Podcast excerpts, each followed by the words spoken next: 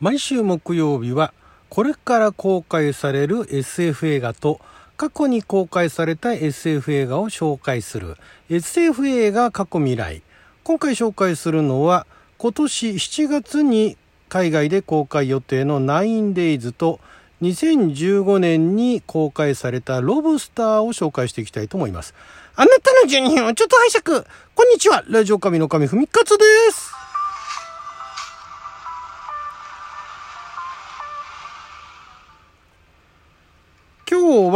2021年、えー、6月の24日木曜日、六曜は先回先週でございます。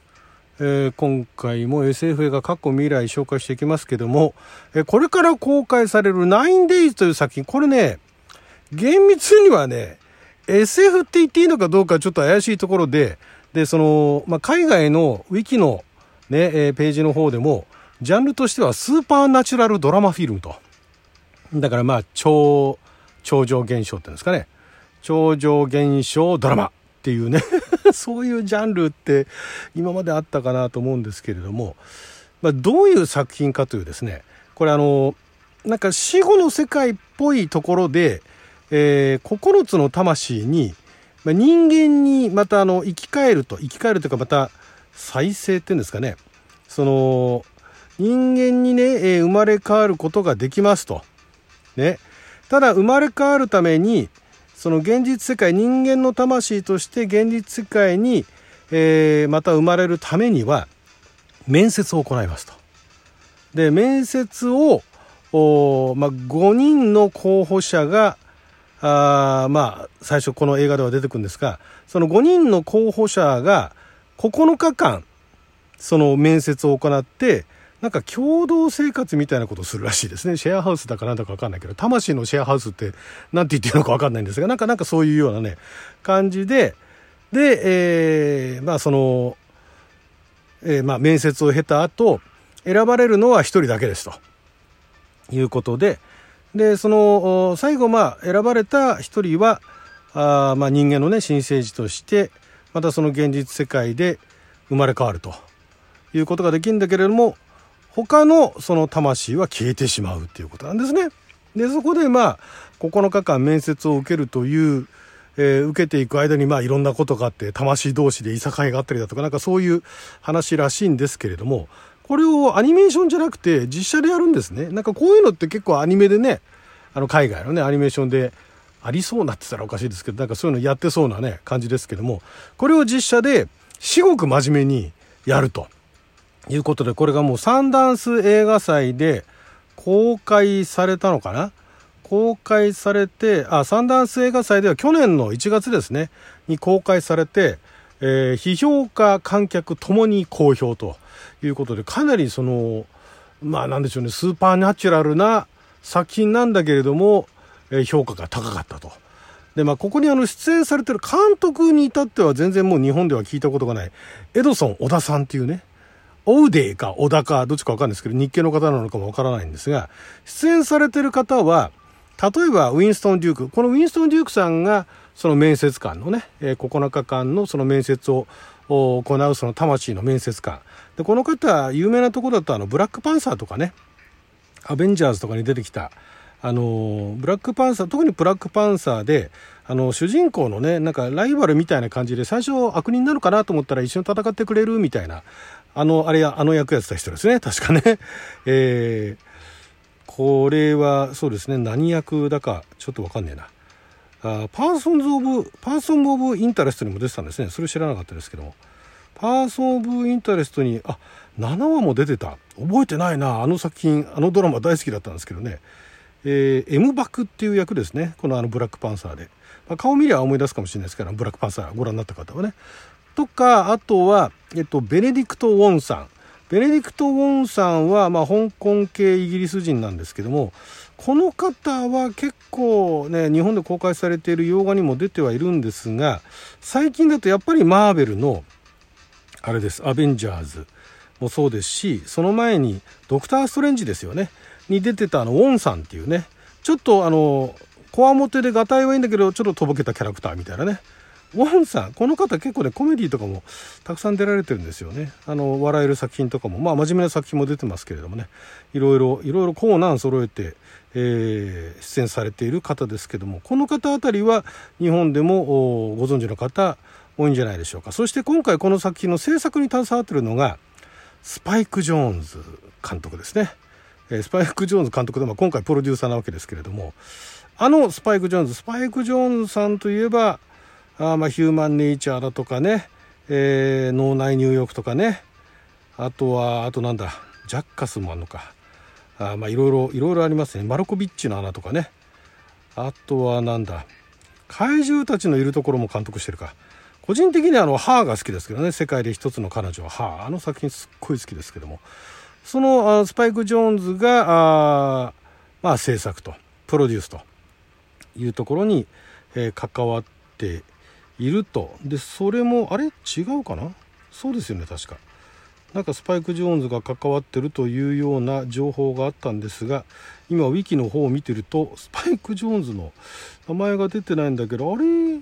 なんか関わってたって聞いたんですけどね。まあまああの、まあ、スパイク・ジョーンズの名前でどれだけ呼べるか分かんないですけども、まあ、ソニー・ピクチャーズですしでサンダンスでめちゃくちゃ評判が良かったとサンダンスで評判が良かったって良かった作品って結構日本で公開されるんですよねだこのあの生まれ変わるねその魂たちの、ま、シェアハウスみたいなねそういうあのリアリティショーみたいな 感じで、まあどうなんでしょう。予告見た感じではなかなか面白そうだったんですけどね、それぞれの魂に特徴があってね、まあ人間なんですよ。人間だし、なんかどっかのリゾート地みたいなところにいるような感じで、そこでシェアハウスするみたいな雰囲気なんですけども、これ、なかなかね、日本で公開したら、まあ結構あの、まあどうでしょうね。まあメジャー級の作品っぽくはないんですが、こういう作品もね、もっとあの、えー、ヒットしてもいいなっていう気はするんですけどもね。はい。で、このあの、まあ、生まれ変わりだとか、その魂だとかなんか言ってるところで、えー、思い出したのが、2015年って、まあ、そんなに昔ではないんですけれども、2015年に公開された監督があのヨルゴス・ランティモス監督、あのつっても、ヨルゴス・ランティモス監督自体、あのギリシャ人の監督で、最近ですとあの女王陛下のお気に入りだとか、あとは聖なる鹿殺しがね、すごいあの評判良かったですけれども、その聖なる鹿殺しの、えー、2年前に、えー、公開された。初のあの、えー、ヨルゴス・ランティモス監督の英語、オール英語の作品で、これね、個人的にすごい好きな作品で、どういうお話かっていうと、まあ、これ出演してるのが、えー、コリン・ファレルとかレイチェル・ワイズとかね、いうあの、俳優さんが出てますけれども、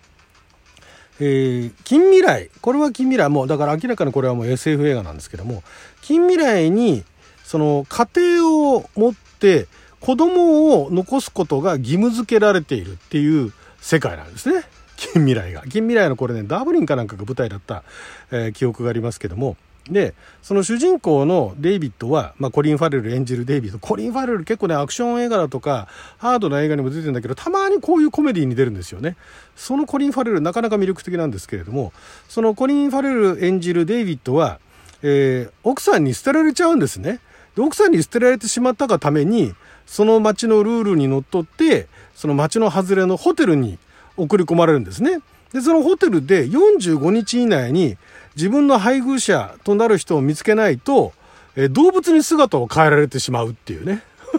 これね、これだけ聞いてると、なんかすごいポップなコメディだとか、なんかそんなイメージするかもしれないですけど、意外にね、ハードなコメディなんですよ。ちょっとブラックが入ってんじゃないかっていうね。そのあの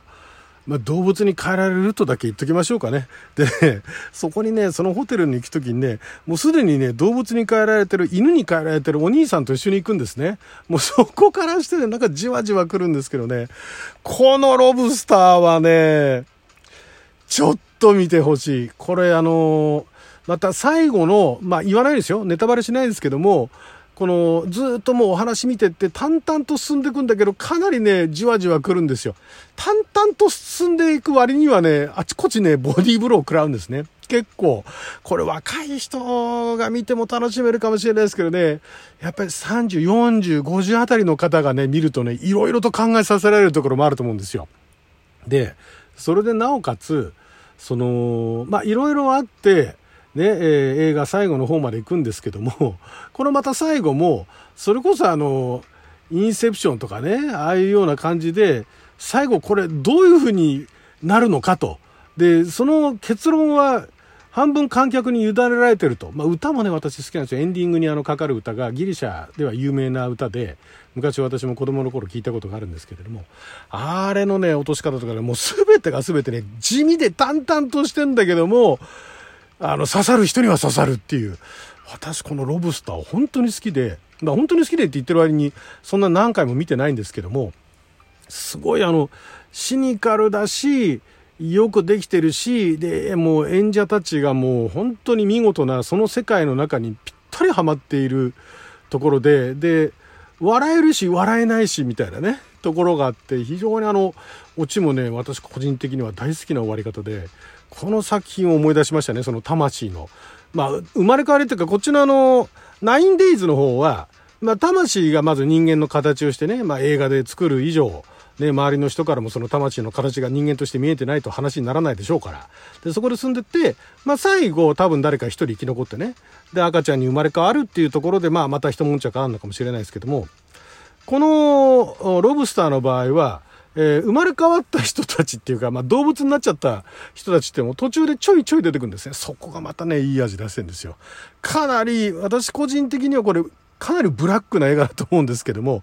これね、多分まだいろんなあのビデオンデマンドでも見ることができると思いますんでね、えー、まあ私のあの、拙いこの感想で気になった方はね、ぜひとも見ていただきたい。で、このロブスター見た後、ナインデイズを見ると、心が洗われるんじゃないかなって、多分ナインデイズは笑かすところは一切ないと思うんでね、えー、もう真剣に正面から、ね、あの向き合う映画だと思いますんでね。はい。ということで、今回は 9days とロブスター紹介いたしました。12分間の貴重なお時間いただきありがとうございました。それじゃあまた。